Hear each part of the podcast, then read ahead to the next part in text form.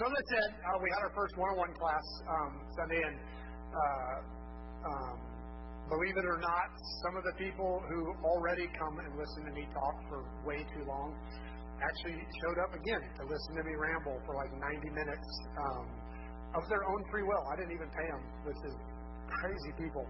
Um, but we actually had a good time, um, and I'm excited about the next three classes because we just barely stuck our toes in the water this last week. So I'm really excited to where we're going um, with this. We're going to get into some really fun stuff. But um, while I was rambling kind of endlessly, um, I talked just a little bit about kind of my conversion um, to Christianity uh, and how when I look back, sometimes it can be hard to see that exact moment when um, when I would say this is the moment uh, that that I got saved. Like I, I've got moments where I grew more and more committed to Christ. There was definitely a moment where um, I answered like an altar call and, and prayed a prayer, but I definitely saw God moving in my life even before that, and and there were times after that that I I took an even um, you know deeper commitment uh, in my walk with Christ. And so I, I have a hard time looking back and going, this is the exact moment I got saved. To me, it feels like a journey. It feels like a process that started crazy early and then just continues to grow deeper and deeper and deeper. And that can make some people uncomfortable because of some of the metaphors we use to talk about it. Born again, like that speaks of an exact specific moment or, or uh, passing from darkness to light. Like we, we have these metaphors that make it feel like it happens in the exact moment. For some people, it absolutely does. But for others, it feels like a journey, and that can make it hard to talk about sometimes. Um, and I certainly don't have a problem with the, the the single moment thing. You know, I definitely I answered an altar call, ran to the front, prayed the prayer they told me to pray, you know, and uh, and and did all that. So I'm very familiar with that process. But um, uh, but I can, like I say, look back and see moments before that where I know for a fact God was already at work in my life. Um, and it was only, you know, later that I that I realized it. At the time, it just felt normal. I look back later, and I'm like, oh my gosh, God was you know, totally functioning in my life, you know, even before I got saved, if you want to call that. Um, so, so a lot of times there's a there's a this process we look back on that's kind of hard to articulate. Um, but for instance, like the one of the most like God moments in my life was this totally um, bizarre. Like if, you wouldn't think of it as a God moment, I uh, um, I grew up um, uh, a thief, actually. Um, used to shoplift a lot. I had like a racket at school where people would bring me a shopping list, and I'd say, "Yeah, I can get you that for about twenty-five bucks," and they would be like, "All right." So I'd go in and and uh, and I had a whole routine. I'd hit Kmart. Anybody remember Kmart? Kmart was what we had in our town. So I'd hit Kmart, and I would uh, um, and I would run through and just you know get my whole shopping list, go back and swap it for twenty-five bucks. You know. Um, music was my big one. I'm pretty sure. You guys remember uh, um, cassette tapes? Millennials, cassette tapes were these things that it was about the size of a phone, and we could get like 60 minutes of music on that sucker. It was amazing. Um, but they were great because the height of love was when you would put all your favorite love songs on one cassette tape and give it to somebody.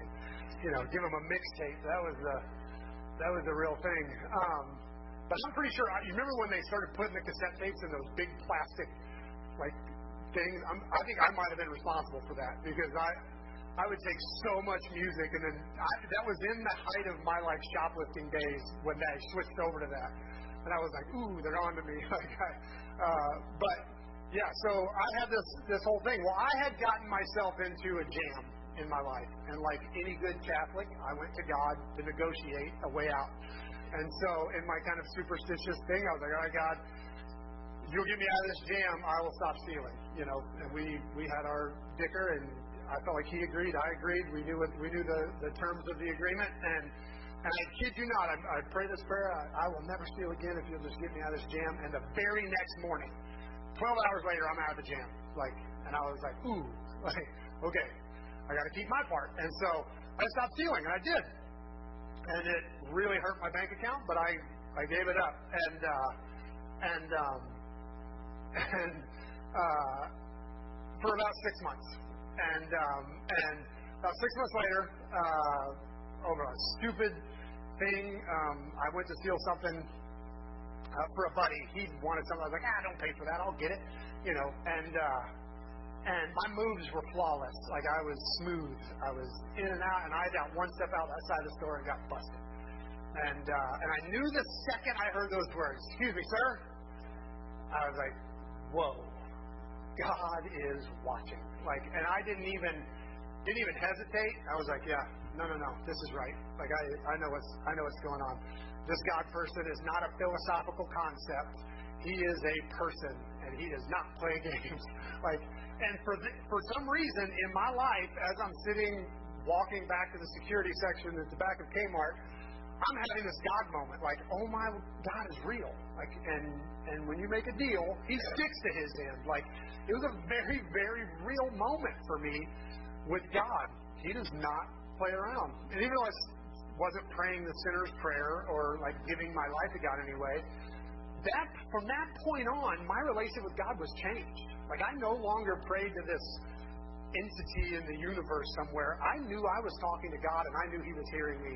And so something dramatically changed in my relationship with God in that moment. I lived every day as though God were now real because I broke end of the deal and He did not break His.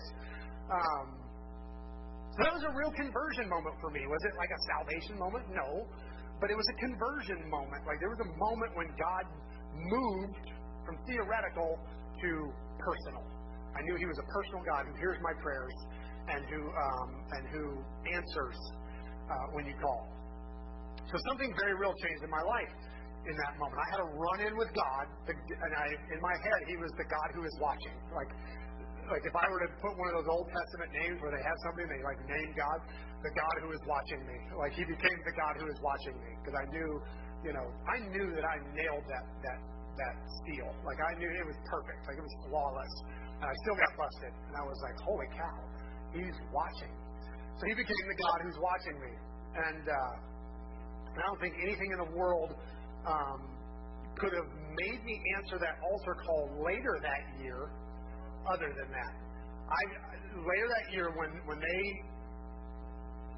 said, you know, explain to me who this Jesus was and, and the kind of role he wanted to have in my life, I answered immediately. And the reason I did was because I already knew this God is personal.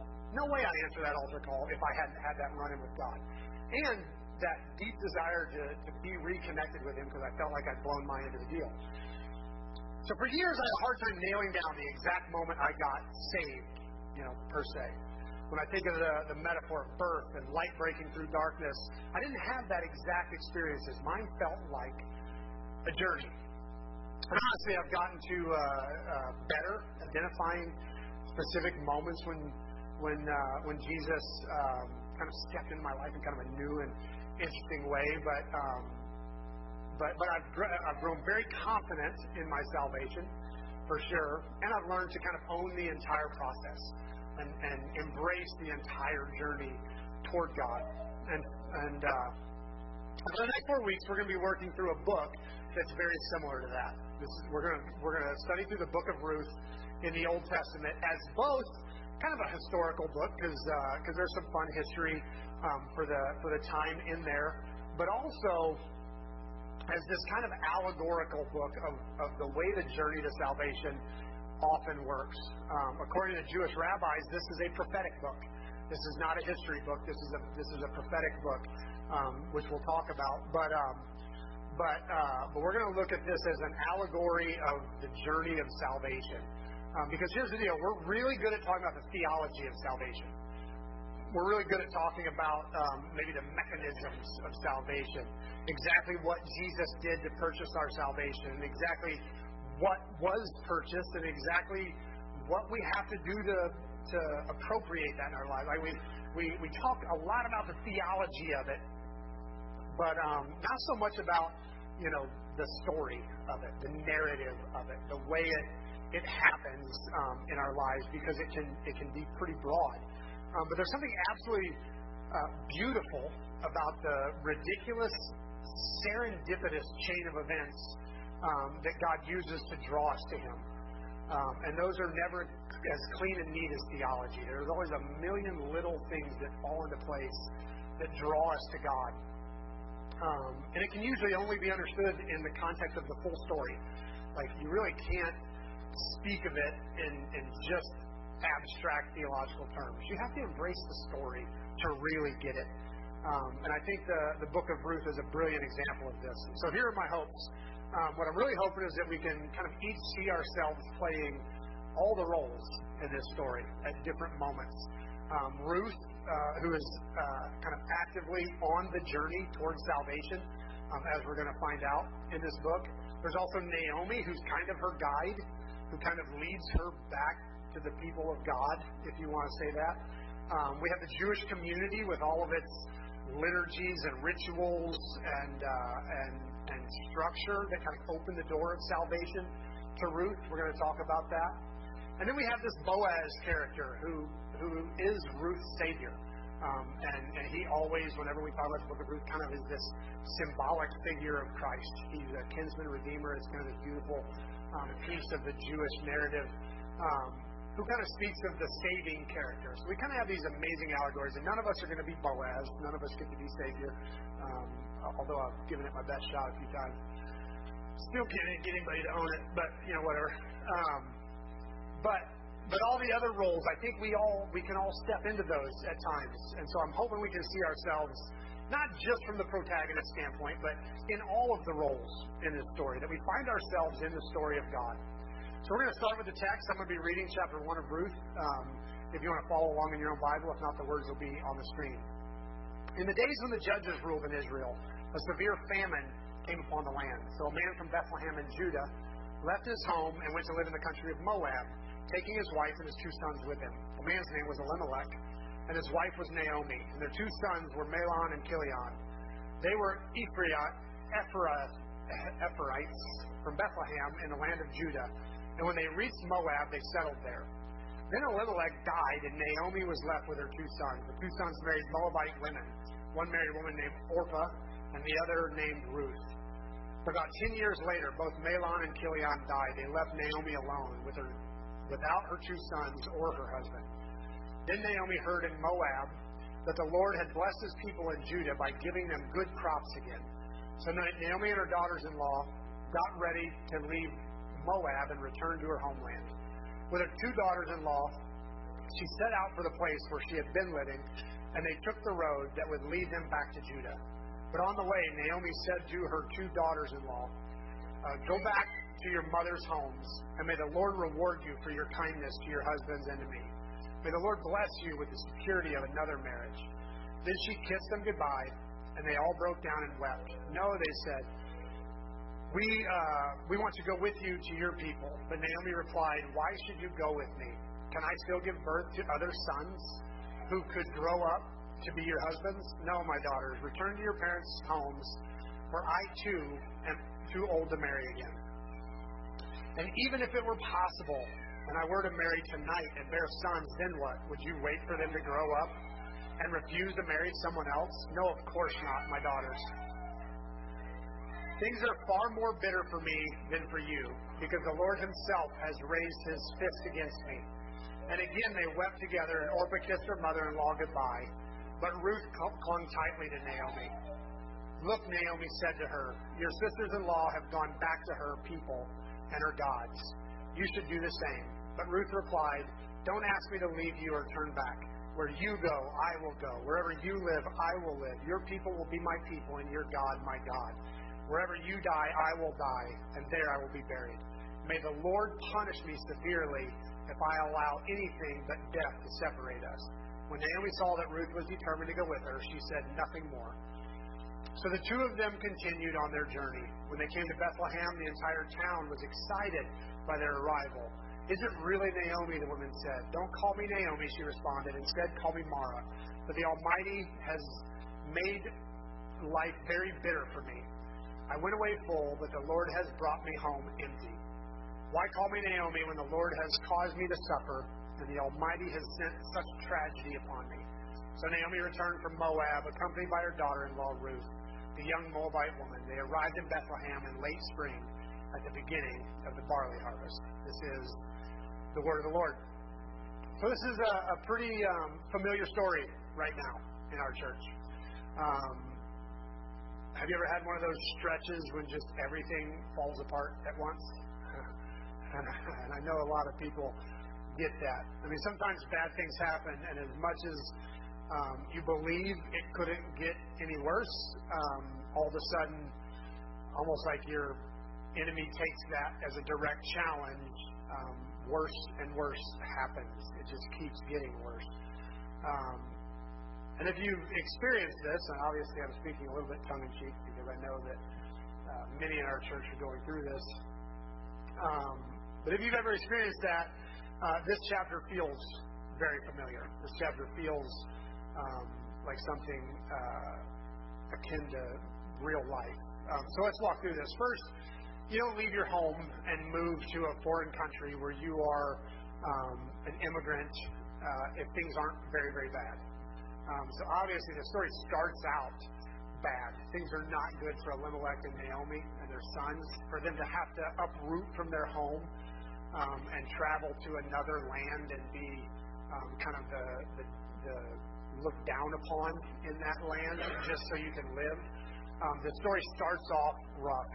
Uh, I mean, Elimelech lives in the promised land. He lives in in the, the, the land that was promised to Abraham, Isaac, and Jacob, and uh, and claimed uh, with through Joshua, and, and and he lives in the place they had dreamed of, and he has to leave. Things are so bad, he has to leave. Um, he has his people. He has Torah, um, which we're going to learn about in the next few weeks. He has the kind of structures that Torah created that were good. Um, but things get bad for him and his family, and they have to leave. Um, so they packed up, they moved to a neighboring nation, and Elimelech and Naomi become immigrants in the land of Moab, um, which means things had to have been pretty rough. And then on top of that, not long after they moved there, Elimelech dies, um, leaving Naomi alone with her two sons. She's now a widow. Um, we don't really know how old uh, Mahlon and Chilion are when Elimelech dies, but we know that Naomi uh, now is uh, not only a foreigner in a foreign land, but she's a widow raising two boys um, who depend on her. Uh, so this is not an easy road um, for Naomi. But Naomi, uh, her sons get married, and she gets two daughters-in-law, and uh, and they were married about ten years. So she's kind of the widowed mother-in-law for about ten years when both of her sons die. So this is just too much. Like uh, if, if you read this book and, and, and you just are trying to pull the theology out of it and you don't read the real human characters, you kind of miss this book. I mean, this lady is going through hell. Um, we have a tendency to focus hard also on Naomi's loss here. Um, she's been married for, uh, but we sometimes forget that Ruth is also a widow. Um, she's been married for ten years, um, you know, to her husband, and now she is a widow living with her mother-in-law and her now widowed sister-in-law.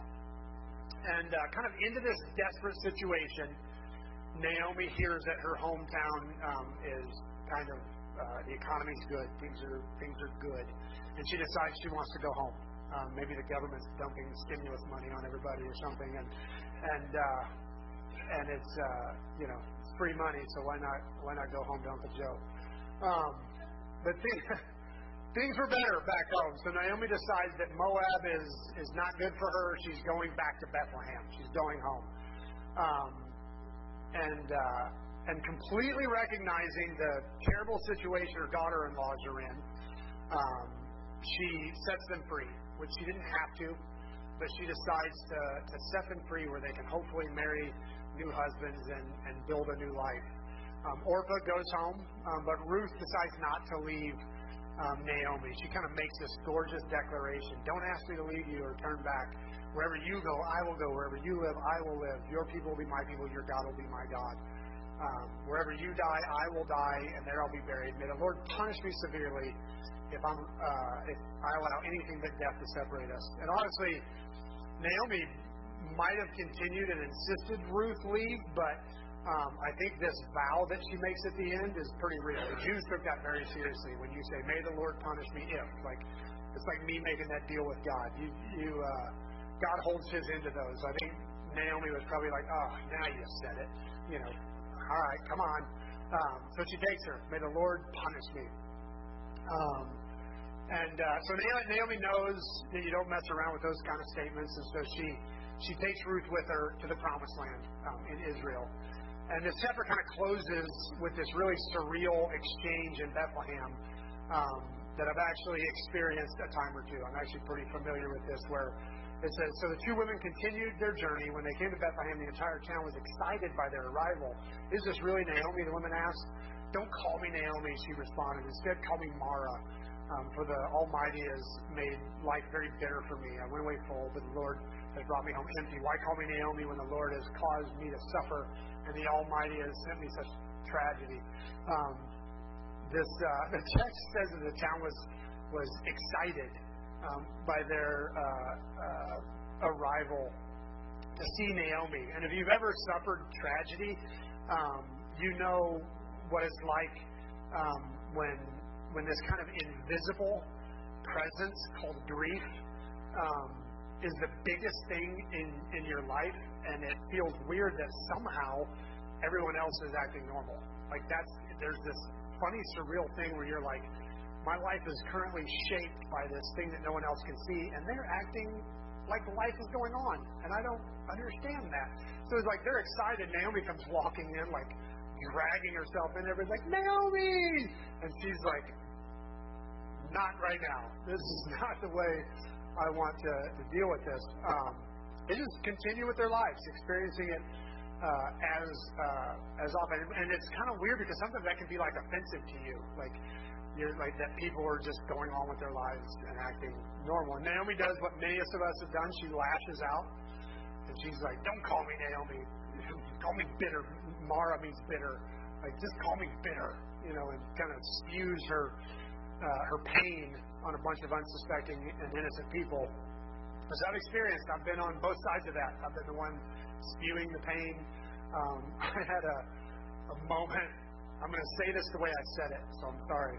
I went to a our me and Esther's life was falling apart, and so I went to this men's group at the church we were at the time, and they were reading this book. Um, uh, it was uh, uh, one of the Wild at Heart type books that and everybody's talking about the names people give you and that you don't have to wear those names. Maybe your dad calls you lazy or maybe your wife calls you, uh, and how you don't have to live under those names. And, and it's this really encouraging environment. And everybody's, you know, like, it's, like a support group thing. Like, you know, my dad always said this, and I'm realizing that I don't have to be that anymore. And everybody's really encouraging each other. And they're, we're sitting in a circle, and it's a pretty big circle, a lot of guys. And it's really thick, rich, syrupy, encouraging atmosphere it gets around to me, and I'm just kind of sitting there, and I was like, oh man, it's going to get recorded. I'm going to be authentic with you, though. I was like, um, so what happens when everybody thinks you're awesome, but you know you're an asshole? And it's dead silence in the room for like two minutes. Like nobody, nobody can think of anything to say. Finally, the pastor who's there goes, so moving on. That's how we got out of it. There was like literally no and, it was, and I felt like Naomi, like, don't call me Naomi, call me bitter. Like, like it was just all of my pain just just dumped it on a bunch of a room full of people that were completely un, like they're just loving on each other and encouraging each other, and I'm just like, Bleh! just vomited my pain on them, you know, which is what's happening in this story. Like Naomi's hurting, and everybody's like, oh, we're so glad you're home, and just, just you know vomits all of her pain on them. And, and, and some of us have had that happen to us, and we're like, "Gee, touchy," you know. Yeah, don't do that. Like people need space to hurt. They need space to, to lose it every once in a while when they're in pain, and we have to give them the space to do that. Um, so by the end of this chapter, um, Naomi and Ruth are back in Israel at the time of the harvest. It's spring. It is the time of the barley harvest. Now, what I'd like to do here is, as we look at this um, story, is first set up the, the, the setting just a little bit, both historically and the kind of literary setting.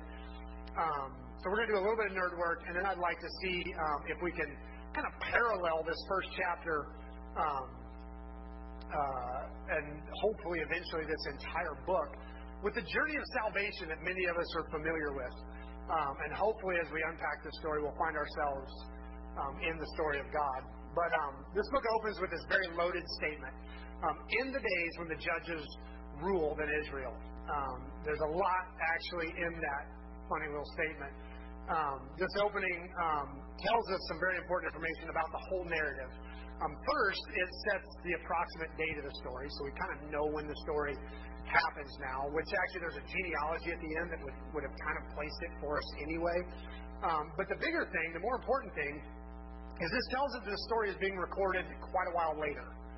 This is not a journal. This is not somebody journaling what happened in their life. You don't say, back in the days when the judges ruled, if you're still in the days when the judges ruled. So this is, you know, it'd be like us back when America was a free nation. You know, Hold on, what did you say?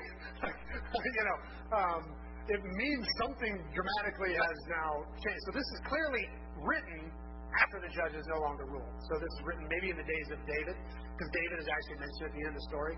Um, or maybe some uh, Jewish uh, scholars even believe it was probably written in the, Babylonian captivity, or rewritten. They took a they took a story and they rewrote it um, clean, something everybody was familiar with, and they rewrote it um, with some things at the beginning and the end. So to say uh, back when the judges ruled means this is after that. So this is the retelling of a story for, for a particular reason. This is not just writing clean history as it's happening. This is looking back on something and telling it for a reason. Um, and this is important because several weeks ago I kind of explained the, the way the Jewish Bible uh, was originally composed. Um, that the, the, they don't call it the Old Testament. Jews don't because they don't have a New Testament, so they just call it the Bible, or the real word they use is the Tanakh. They call it the Tanakh. Um, which is an acronym for Torah, um, Nevi'im, and Ketuvim. So it's three three groups of books. And they, when you put them all together, all three groups, you call it the Tanakh. Uh, TN for Torah, uh, N, or NA, NV, something like that. Um, and then K, KM for uh, Ketuvim. And Ruth, um, ironically, is in the, the, the Nevi'im, in the prophetic books. So Jews consider Ruth a prophetic book, not a historical book. Some of their just plain histories are actually in the Ketuvim, in the writings. The word Ketuvim means writing. The Nevi'im is the prophets. And Ruth is in the prophetic books. It's actually not considered a history. We read it like it's history. The Jewish um, readers would read it like it's prophecy, like it was a, a prophetic book. Um, and the reason is uh, because when they were in captivity, um, they had this tension between this tension. People made fun of me because every time I say tension, I, I do this funny thing with my hands. Um, they had the, yeah, they had this tension between um, the promises God had made to David that you're going to have an heir who sits on the throne forever, and the fact that we're in we're in captivity with no king. Like, and those two things don't match, and they're trying to figure that out.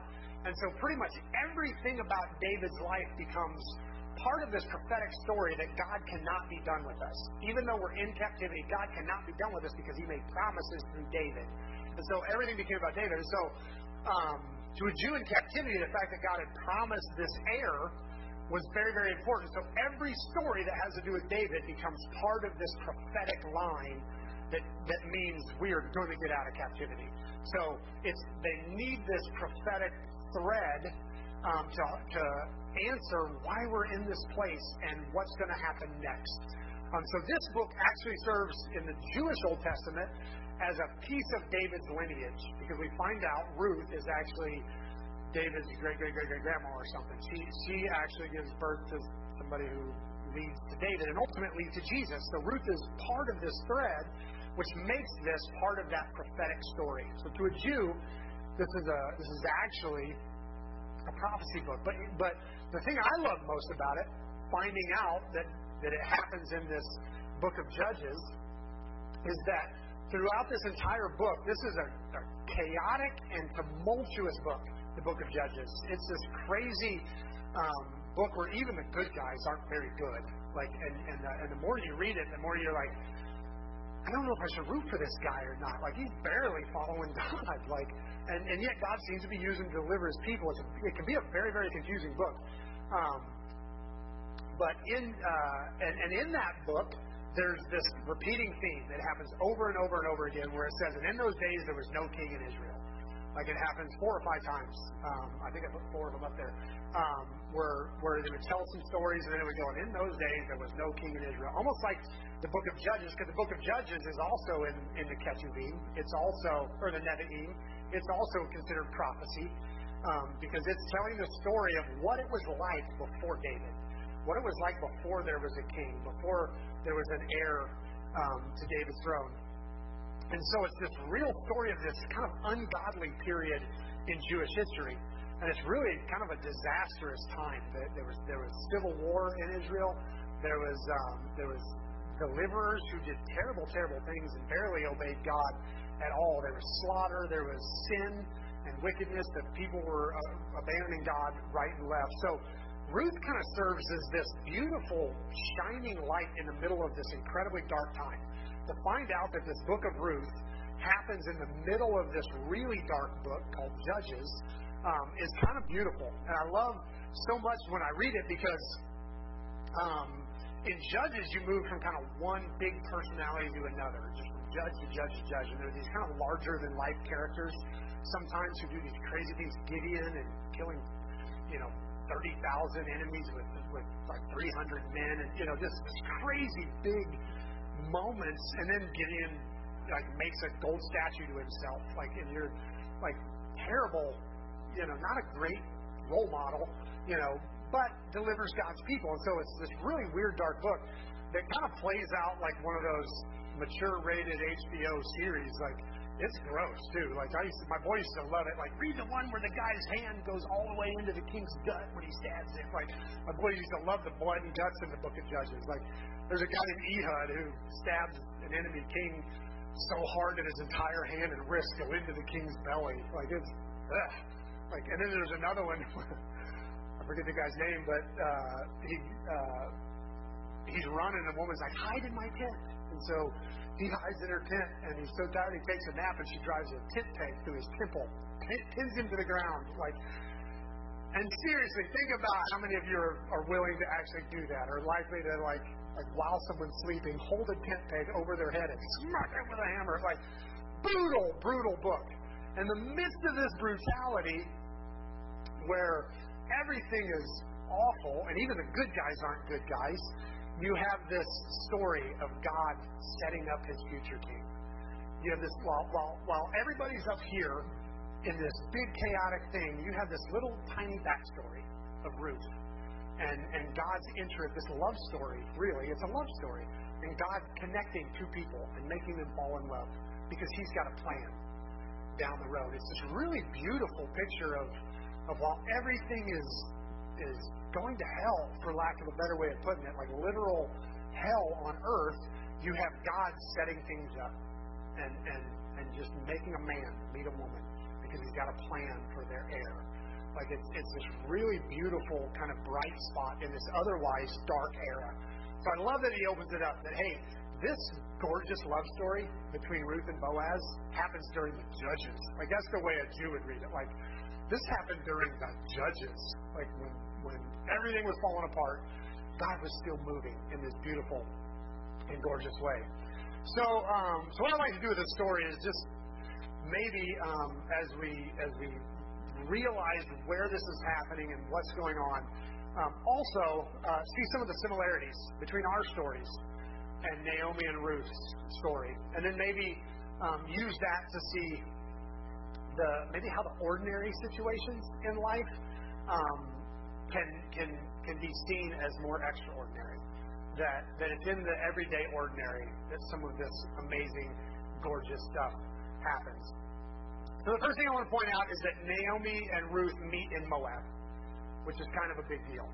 Um, as we're looking at this story, kind of with the eye toward the allegorical, um, please know that Naomi will naturally represent the people of God. She's a Jew. She's one of the, the people of God. She, she is one of the people that the Torah was given to, the promises were given to.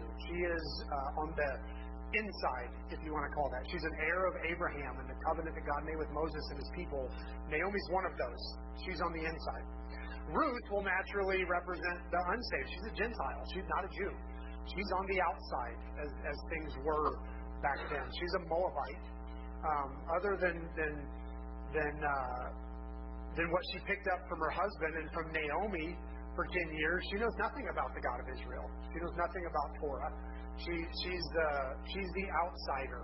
Um, she's your coworker who doesn't know Jesus. She's she's your neighbor who doesn't go to church anywhere. She's the the family member who walked away from God um, completely and anything that resembles the church institution. Like that's that's Ruth in the story.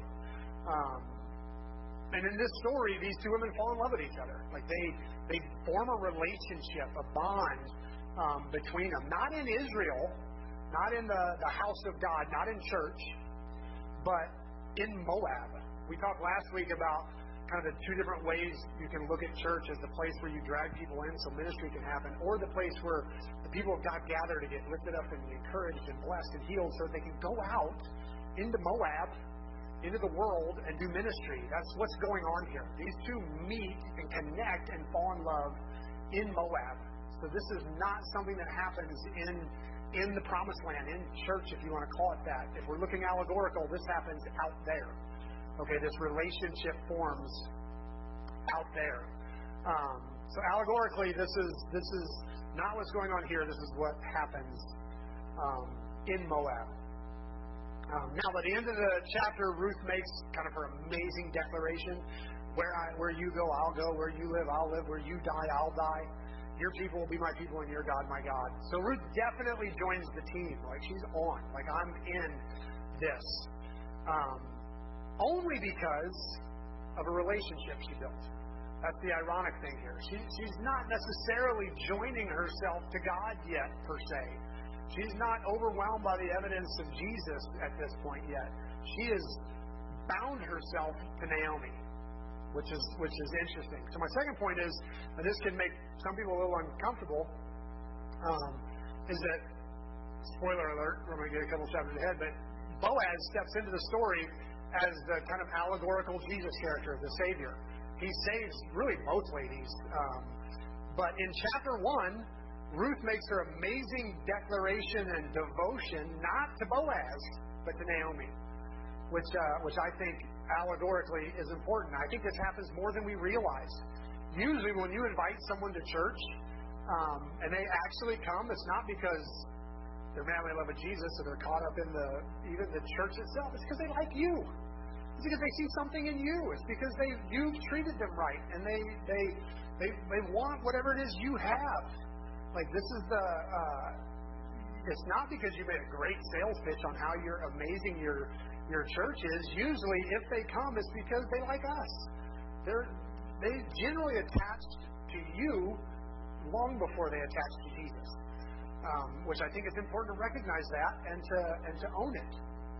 They feel um, that you're normal or, or nice or down to earth or just a good example of kindness or whatever. There's something about us when we live like Jesus that draws them. Paul said it this way follow me as I follow Christ. Sometimes that's where people start. They don't start following Christ, they start following you. And that's okay. But it also uh, puts some pressure on us. It makes us uncomfortable to say out loud sometimes, but usually someone comes to church because they're following you and and and and you've been a good example, and they want to follow that example. Like I say, we don't like to say that out loud. Like we're oh, it's not about me, it's about Jesus. Yeah, but but usually in a real life situation, people get attached to people. They come because of us, um, and that's what happens in the book of Ruth. Um, I think this is uh, really important to recognize because um, when we own the reality that all the Ruths of the world um, are likely to attach themselves to us as Naomi before Boaz or Jesus, um, it means that we have to actually be nice to people. Novel concept, you know? Like, if, if Naomi treats Ruth like garbage, if Naomi, you know, fits the stereotypical mother in law that I like to tell jokes about, I've got a great mother in law, but I just love mother in law jokes. Um, uh, when Naomi, you know, if she treats Ruth terribly when Naomi tries to free Orpah and Ruth, and Ruth splits, never meets Boaz, never has David. Like what happens to the to the to the narrative thread of the whole gospel story? it's crazy to think, and, I, and granted, God is big and, and, and sovereign and He works things out. I get that. But if we're just treating it like a narrative, it's crazy to think that if that the whole gospel story, including David and David's heir, Jesus, that leads to our salvation, hinges on how well Naomi treats Ruth. If Naomi treats Ruth like crap, what happens to the rest of the story? So Naomi's kindness to Ruth, whatever happened in these two women's life, that she treated Ruth well, and Ruth was like, I am not leaving your side. Whatever happened in that relationship leads to the rest of the story, which I think is just gorgeous. How we treat people matters. It actually matters. Our kindness, our like doing what we say we're going to do, having integrity, those things matter, and they can affect the real story of someone's eternity. And I think I think that's really important to recognize in this story that, that everything Ruth becomes and the, and the weight that this story eventually carries when you realize that this is how David's line continued and led to David, which ultimately leads to Christ, all hangs on the relationship of two women. There are no small relationships. They all bear huge and heavy weight, the way we treat people matters. So Naomi's kindness also, we know, wasn't fake. This wasn't just, you know, Naomi kind of uh, leveraging, you know, I'm stuck with this person, I have to be kind. She's actually looking out for Ruth's best interest. When she finds out there's there's food, um, she knows she's going to go back a widow and she's going to live on, you know, widows kind of rations or whatever. She wants to set Naomi free or Ruth free. She wants to she wants to do what's best for Ruth. She's actually looking out for Ruth's best interest. It's not self pity. It's not a ploy. Naomi is actually looking out for her daughters in law.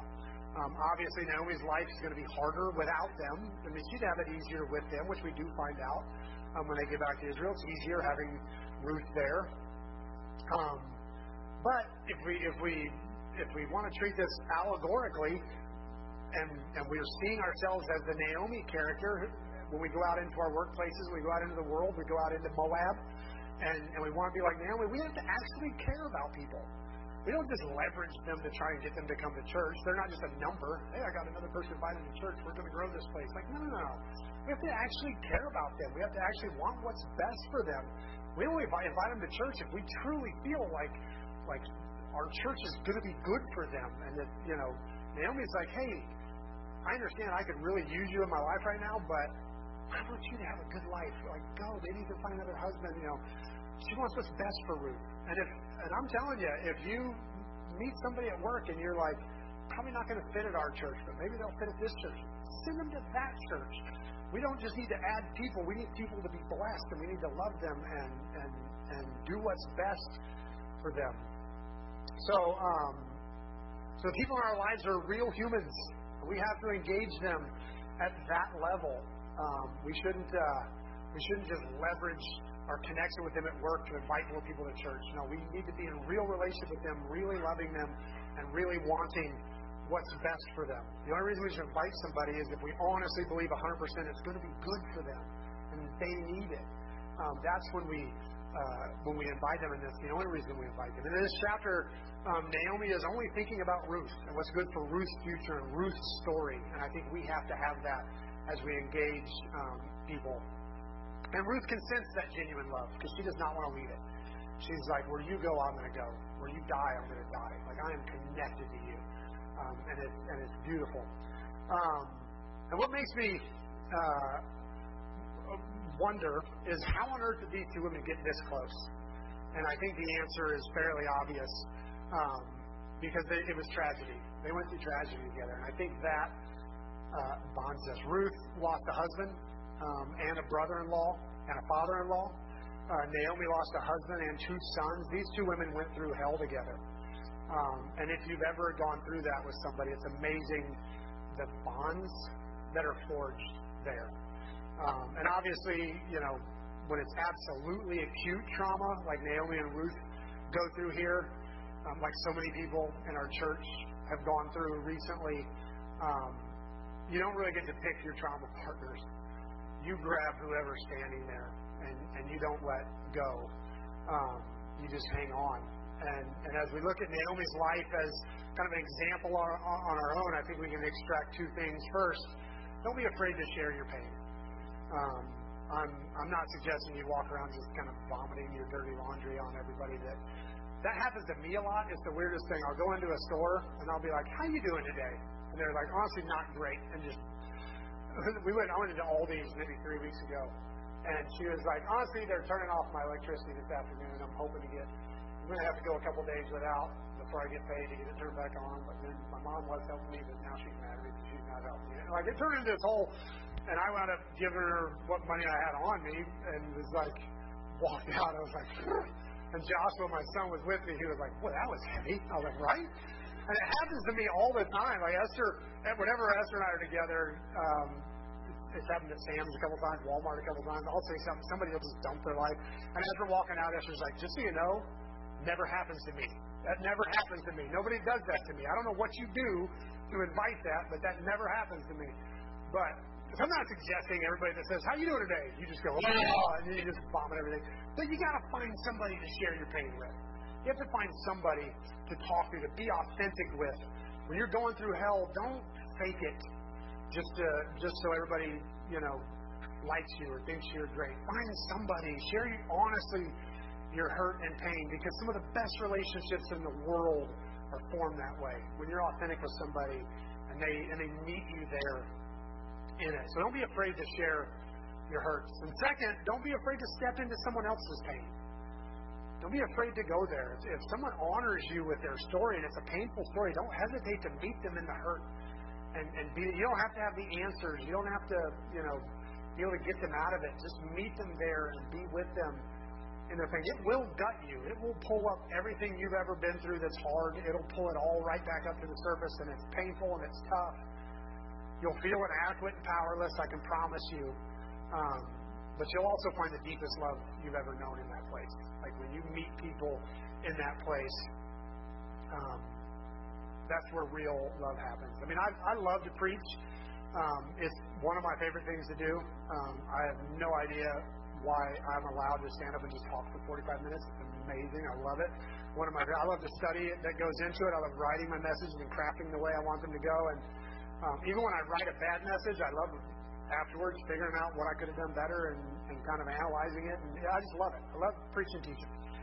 I also love kind of shaping the vision of a church. I love um, the tension, the tension um, between uh, the the things that we deeply believe and and want to see a part of the church, but also the things you know work.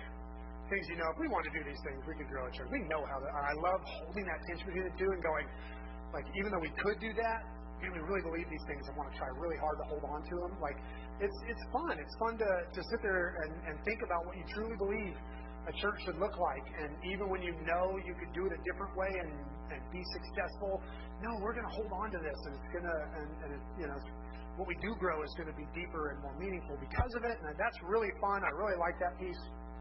I love almost everything about being a pastor um, here at Open Table, but more than anything else, believe it or not, my favorite part of being a pastor are prayer times. I, I, I um, my prayer times are the one thing I never skip. Even when we're on vacation, when it hits Monday night, I, I get away, I go for a walk. This time I went down and sat by the bay on the dock and prayed for a couple hours. And, and uh, um, Monday night hit on a Christmas Eve a couple years ago, and I went out on Christmas Eve and prayed. Like I don't miss my prayer times because um, I am I'm honored that people share their prayer requests with me. Like something about people sharing what they're stressed about and anxious about and hurting about. I don't take that lightly. Like I'm honored to get to help carry that load, even if it's just for a few minutes. And um, and one of the reasons I'm moving to uh, Tuesdays and Thursday mornings because I want to do it twice, and I don't have any more evenings to give, so I'm moving it to early morning. I'm not a morning person. Although I've been having no trouble getting up at five. It's like I wake up excited to go um, pray, which is weird. But prayer is my favorite part of this job because um, because that's where people's hurts are. That's where people's stress is. That's where people's anxieties are. And and and I can't tell you how close I feel to you when I'm praying for you. It's the weirdest thing. A lot of times I'll text somebody afterwards because I'm like I feel incredibly connected to people when I'm and and it's heavy because people text some heavy things like and I sometimes all I can send back is, ugh, I will pray. Like, I wish I could say more. I wish I had an answer. That is heavy. But um, I'm honored, um, as heavy as that is, to get to do that. And it seems crazy, um, but it's what makes me feel connected to my people, is to, to carry some of their burden. And I, I never take it lightly when I get to do that. When you're willing to step into another person's pain with them, even when you don't have the answers, even when there's nothing you can do other than pray for them, um, real relationship is formed in that space. When you're when you're willing to go there, um, it cuts through a lot of the BS that we tend to hold up between one another. Um, when you when you go to where somebody's really hurting, um, so don't be afraid to enter your coworker's mess when they're going through something. You know, don't don't do the thing where you're like, ooh, somebody needs a minute. Yeah, no, step into that with them. Follow their energy. Like, what's going on? What, what, tell me, what's happening? Can I pray for you? Can I do anything? Like, step into their pain. Don't be afraid to meet your neighbor right where they're hurting and talk to them. Don't be afraid to go um, deep with your kid's best friend when they need someone to talk to. I think uh, the the moments that are created there are bonds that can affect the entire gospel narrative. I mean, Naomi and Ruth meet each other in, in pain, and it forms this bond that is so tight they won't be separated. And I think that's important. So, how do we respond to this?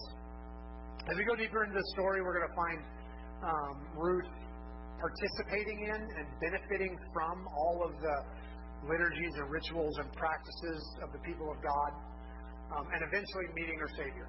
Uh, and um, and the thing I love about this chapter is that it happens out there. She does come in. She does come back. By the end of the chapter, she's with the people of God and she's part of all that liturgy. We're going to get into that next week. What what the kinds of things that were in place to take care of them and and why it was so important to be back in Israel. We're going to talk about that next week. But I love that this part of it happens out there. And I think all of us need that to remember that that a lot of the ministry doesn't happen in this room. It happens out there. The way we treat people out there and the relationships we form out there and the people we meet and bless and love on out there is important. The beautiful commitment that Ruth makes to Naomi and the bond of love that they have that, that, that led them to a place where they did life together happened in Moab, out there. Um, we talked last week about that list from Ephesians 4 humility, gentleness, patience, grace, peace. And we talked about this list in the context of maintaining unity um, in the church. But please note that these virtues are also essential in dealing with non believers. Dealing with people that you run into at work, you run into in your neighborhood, that we be humble and gentle and, and patient. Maybe even more essential. I mean, please don't buy into the current mindset that the other is the enemy. Don't like right now our world is so polarizing and it's and it's it's dragging us um, into this you know divided way of not just living because we are divided by so many things right now, but but looking at the other person like they're the bad guy, and we cannot give into that. There are only two types of people in the world. There are only two types of people in the world: those who believe in Jesus and they are on your team, one body with you. Cannot deny that. We read last week that God said, This is what is. There is only one church, one body. So those are the people we love on because they're ours. And the other type of people are those who don't believe in Jesus, and it's our job to be loving to them and bless them and kind to them and, and invite them in through our through our light and our love and our life.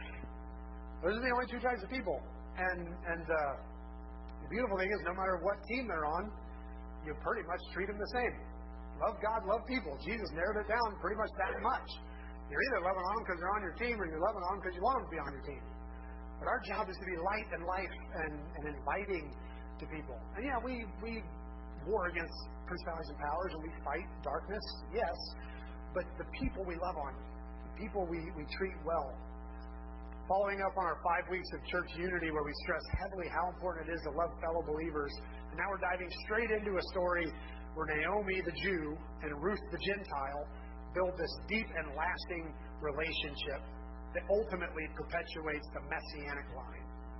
Because Ruth becomes one of the team, and, and it ultimately leads all the way to Jesus. That teaches me that, that honestly, um, I, there's no reason for me to think in terms of who's in and who's out.